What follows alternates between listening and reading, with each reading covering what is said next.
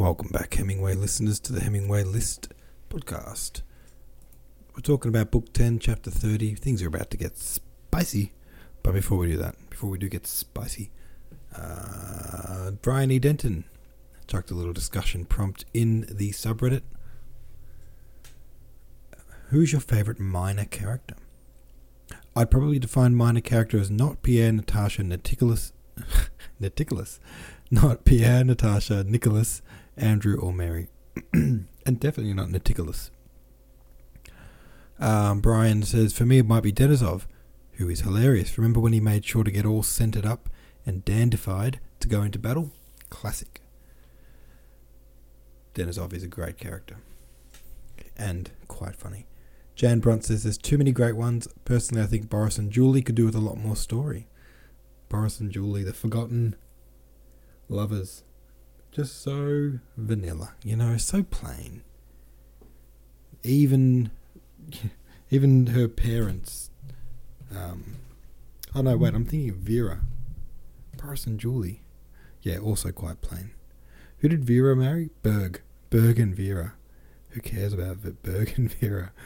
Um, old Prince Bolkonsky says Neurospestos. Great character. Not very likable, but a great character. Uh, and ex girl with one eye X says Sonya and Dolokhov. Um, I would say great answer. Dolokhov I would, was the first person that came to mind for me, my favourite minor character. I love Dolokhov. I love, I don't know, he's flawed. He's a he's an absolute douchebag, but a great character. Um, and Sonya, he's just someone in the story who's, I don't know, you just you just feel for him, don't you? She's always hard done by. how do you think Pierre is feeling at the end of this chapter? That's the discussion prompt. And how do you think Pierre will respond to the battle? Will his perspective about battle shift to one more in line with Andre's? Ooh. Um.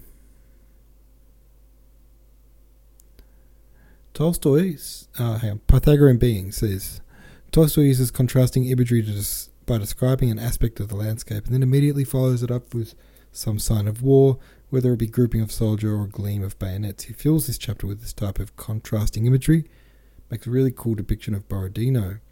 For those interested, there's a 115 metre long, 15 metre tall painting commissioned in the early 1900s on display in Moscow, commissioned by Nicholas II to commemorate the battle, created by Franz Roubaud. And here is a great YouTube video summary of Borodino. Very cool. I feel like we should save that. Wow. There's the painting. Doesn't look like that detailed that it would expand out to that size, but there you go. Um, and it's Epic History TV, Napoleon's Bloodiest Day, Borodino 1812 is the YouTube channel. YouTube video, I should say. Napoleon's Bloodiest Day. Well, if it's Napoleon's Bloodiest Day, I think we should bloody read it. What do you think of that? Because I want to see, excuse me, some bloody fighting. You know, I'm all for this high society, this sophisticated classic literature, but also sometimes I just want to see some bloody fighting. So here's chapter 31, which goes for about six months, so um, get comfortable. Having descended the hill, the general after whom Pierre was galloping turned sharply to the left, and Pierre, losing sight of him, galloped in among some ranks of infantry marching ahead of him. He tried to pass either in front of them or to the right or left, but there were soldiers everywhere, all with the same preoccupied expression and busy with some unseen but evidently important task. They all gazed with the same dissatisfied and inquiring expression at this stout man with a white hat, who for some unknown reason threatened to trample them under his horse's hoofs. Why ride into the middle of the battalion? one of them shouted at him. Another prodded his horse with the butt end of a musket, and Pierre, bending over his saddle bow, and hardly able to control his shying horse, galloped ahead of the soldiers where there was a free space. There was a bridge ahead of him where the soldiers stood firing. Pierre rode up to them. Without being aware of it, he had come to the bridge across the Kolocha between Gorky and Borodino, which the French, having occupied Borodino, were attacking in the first phase of the battle. Pierre saw that excuse me, that there was a bridge in front of him and that soldiers were doing something on both sides of it. And in the meadow, among the rows of new mown hay, which he had taken no notice of amid the smoke of the campfires the day before, but despite the incessant firing going on there, he had no idea that this was the field of battle. He did not notice the sound of the bullets whistling from every side or the projectiles that flew over him, did not see the enemy on the other side of the river, and for a long time did not notice the killed and wounded, though many fell near him. He looked about him with a smile which did not leave his face. Why is that fellow in front of the line? shouted somebody at him again. To the left, keep to the right. The men shouted at him. Pierre went to the right and unexpectedly encountered one of Raevski's adjutants, whom he knew. The adjutant looked angrily at him, evidently also intending to shout at him, but on recognizing him, him he nodded. How have you got here? he said, and galloped on. Pierre, feeling out of place there, having nothing to do and afraid of getting in someone's way, again galloped after the adjutant. What's happening here? May I come with you? he asked. One moment, one moment, replied the adjutant, and riding up to the stout colonel, who was standing in the meadow, he gave him some message and then addressed Pierre. Why have you come here, Count? he asked, with a smile, still inquisitive. Yes, yes, assented Pierre. But the adjutant turned his horse about and rode on. Here it's tolerable, said he, but with Bagration on the left flank they're getting it frightfully hot. Really, said Pierre. Where is that? Come along with me to our knoll. We can get a view from there, and in our battery it is still bearable, said the adjutant. Will you come? Yes, I'll come with you, replied Pierre, looking round for his groom. It was only now that he noticed wounded men staggering along or being carried on stretchers. On that very meadow he had ridden over the day before, a soldier was lying athwart the rows of scented hay with his head thrown awkwardly back and his shako off. Why haven't they carried him away? Pierre was uh, about to ask, but seeing the stern expression of the adjutant, who was also looking that way, he checked himself. Pierre did not find his groom and rode along the hollow with the adjutant to Raevski's redoubt. His horse lagged behind the adjutant's and jolted him at every step. You don't seem to be used to riding, Count, remarked the adjutant. No, it's not that, but her action seems so jerky, said Pierre in a puzzled tone. Why, she's wounded, said the adjutant. It's the off foreleg above the knee. A bullet, no doubt. I congratulate you, Count, on your baptism of fire. Having ridden in the smoke past the Sixth Corps, behind the artillery which had been moved forward and was in action, deafening them with the noise of firing, they came to a small wood. There it was cool and quiet, with a scent of autumn. Pierre and the adjutant dismounted and walked up the hill on foot. Is the general here? asked the adjutant on reaching the knoll. He was here a minute ago, but has just gone that way. Someone told him, pointing to the right. The adjutant looked at Pierre. Excuse me. The adjutant looked at Pierre as if puzzled what to do with him now. Don't trouble about me, said Pierre. I'll go up onto the knoll if I may. Yes, do. You'll see everything from there, and it's less dangerous. I'll come for you.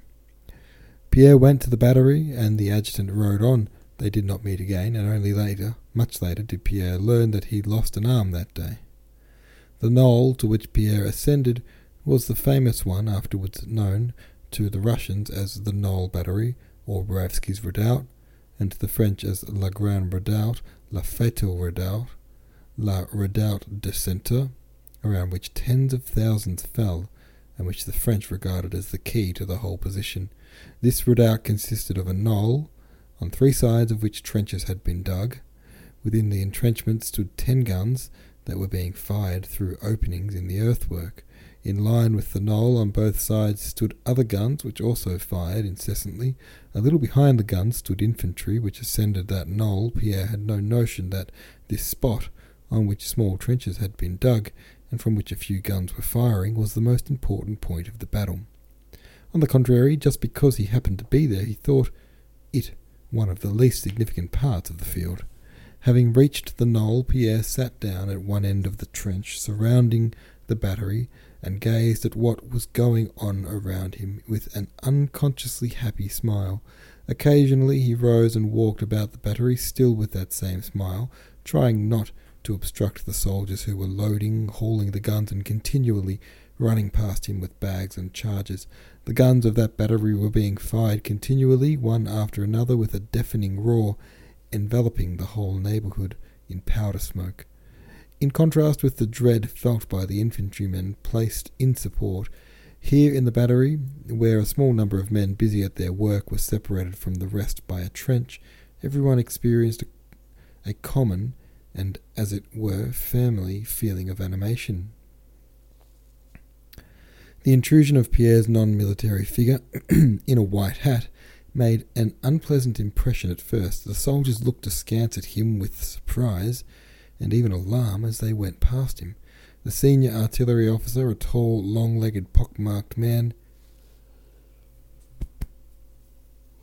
oh, excuse me, moved over to Pierre as if to see the action of the father's gun and looked at him with curiosity. A young, round faced officer, quite a boy still, and evidently only just out of the cadet college, who was zealously commanding the two guns entrusted to him, addressed Pierre sternly.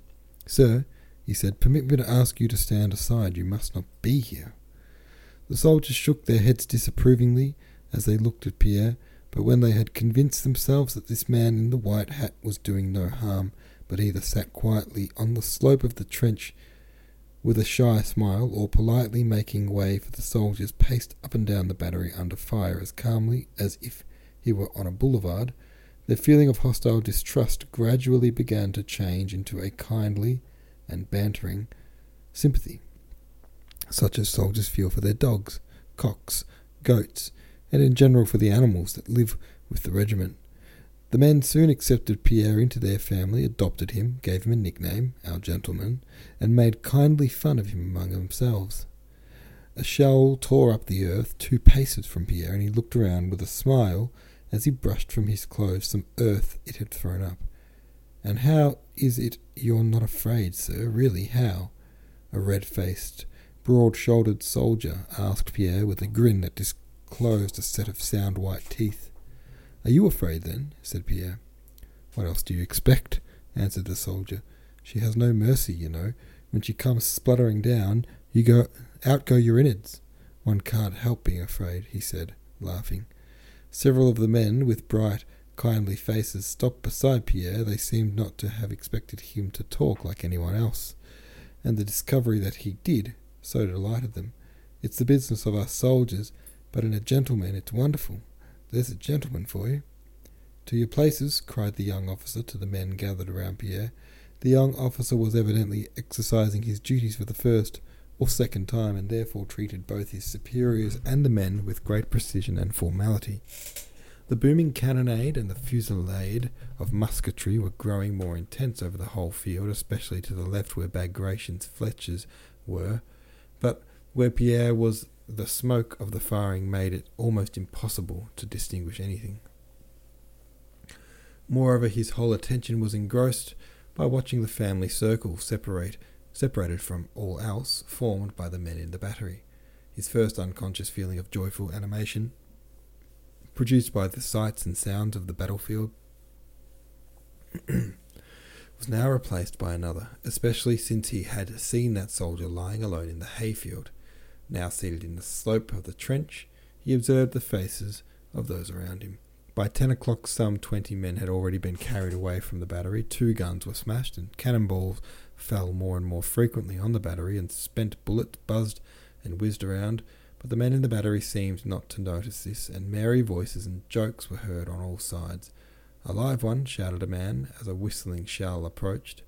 Not this way, to the infantry, added another with a loud laugh with loud laughter, seeing the shell fly past and fall into the ranks of the supports. Are you bowing to a friend, eh? remarked another, chaffing a peasant who ducked low as a cannonball flew over. Several soldiers gathered by the wall of the trench, looking out to see what was happening in front. They've withdrawn the front line. It has retired, said they, pointing over the earthwork. Mind your own business, an old sergeant shouted at them. If they've retired, it's because there's work for them to do further back. And the sergeant, taking one of the men by the soldier's shoulders, gave him a shove with his knee. This was followed by a burst of laughter. To the fifth gun, wheel it up, came shouts from one side. Now then, all together, like bar- bargees, rose the merry voices of those who were moving the gun. Oh, she nearly knocked our gentleman's hat off, cried the red faced humorist, showing his teeth, chafing Pierre. Pierre. Awkward baggage, he added reproachfully to a cannonball that struck a cannon wheel and a man's leg. Now then, you foxes, said another, laughing at some militiamen who, stooping low, entered the battery to carry away the wounded man. So this gruel isn't to your taste. Oh, you crows, you're scared, they shouted at the militiamen who stood hesitating before the man whose leg had been torn off. There, lads, oh, oh, they mimicked the peasants. They don't like it at all. Pierre noticed that after every ball that hit the redoubt, and after every loss, the liveliness increased more and more, as the flames of the fire hidden within come more and more vividly and rapidly from an approaching thundercloud, so as if in opposition to what was taking place, the lightning of hidden fire growing more and more intense glowed in the faces of these men. Pierre did not look out at the battlefield, and was not concerned to know what was happening there. He was entirely absorbed in watching this fire which burned even more brightly and which he felt was flaming up in the same way in his soul. At ten o'clock, the infantry that had been among the bushes in front of the battery and along the Kamenka streamlet retreated. From the battery, they could be seen running back past it, carrying their wounded on their muskets. A general with his suite came to the battery, and after speaking to the colonel, gave Pierre an angry look and went away again, having ordered the infantry supports behind the battery to lie down so as to be less exposed to fire. After this, from amid the ranks of infantry to the right of the battery came the sound of a drum and shouts of command, and from the battery one saw how those ranks of infantry moved forward. Pierre looked over the wall of the trench and was particularly struck by a pale young officer who, letting his sword hang down, was walking backwards and kept glancing uneasily around. The ranks of the infantry disappeared amid the smoke, but their long drawn shout and rapid, rapid musketry fire could still be heard. A few minutes later, crowds of wounded men and stretcher bearers came back from that direction. Projectiles began to fall still more frequently in the battery. Several men were lying about who had not been removed. Around the cannon, the men moved still more briskly and busily. No one any longer took notice of Pierre. Once or twice he was shouted at for being in the way. The senior officer moved with big rapid strides from one gun to another with a frowning face. The young officer, with his face still more flushed, commanded the men more scrupulously than ever. The soldiers handed up the charges, turned, loaded, and did their business with strange smartness. They gave little jumps as they walked, as though they were on springs. The storm cloud had come upon them, and in every face the fire which Pierre had watched kindle burned up brightly. Pierre standing beside the commanding officer. The young officer, his hand to his shako run up to his superior. I have the honour to report, sir, that only eight rounds are left. Are we to continue firing? he asked. Grape shot, the senior shouted without answering the question, looking over the wall of the trench. Suddenly something happened. The young officer gave a gasp and bending double, sat down on the ground like a bird shot on the wing. Everything became strange, confused, and misty in Pierre's eyes. One cannonball after another whistled by and struck the earthwork. A soldier or a gun. Pierre, who had not noticed these sounds before, now heard nothing else. On the right of the battery, soldiers shouting "Hurrah!" were running not forwards but backwards, it seemed to Pierre. A cannonball struck the very end of the earthwork by which he was standing, crumbling down the earth. A black ball flashed before his eyes. At the same instant, it plumped into something. Some militiamen who were entering the battery ran back. All with grape shot, shouted the officer. The sergeant ran up to the officer and in a frightened whisper informed him, as a butler at dinner informs his master that there is no more of some wine asked for, that there were no more charges. The scoundrels, what are they doing? shouted the officer, turning to Pierre. The officer's face was red and perspiring, and his eyes glittered under his frowning brow. Run to the reserves and bring up the ammunition boxes, he yelled, angrily avoiding Pierre with his eyes and speaking to his men. I'll go, said Pierre. The officer, without answering him, strode across the opposite side. Don't fire, wait, he shouted. The men who had been ordered to go for ammunition stumbled against Pierre. Eh, sir, this is no place for you, said he, and ran down the slope. Pierre ran after him, avoiding the spot where the young officer was sitting. One cannonball, another, and a third flew over him, falling in front, behind, and beside him. Pierre ran down the slope. Where am I going? he suddenly asked himself. When he was already near the green ammunition wagons, he halted irresolutely, not knowing whether to return or go on. Suddenly, a terrible concussion threw him backwards to the ground. At the same instant, he was dazzled by a great flash of flame, and immediately a deafening roar, crackling, and whistling made his ears tingle. When he came to himself, he was sitting on the ground, leaning on his hands. The ammunition wagons he had been approaching no longer existed, only charred green boards and rags littered the scorched grass, and a horse, dangling fragments of its shaft behind it, galloped past, while another horse lay like Pierre on the ground, uttering prolonged and piercing cries.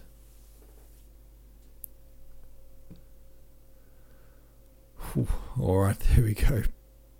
Another chapter for you, a long one, but pretty intense one. Pierre's just hanging out in the battlefield. Uh, have your say about it over on the subreddit. Thanks for listening, and I'll see you tomorrow.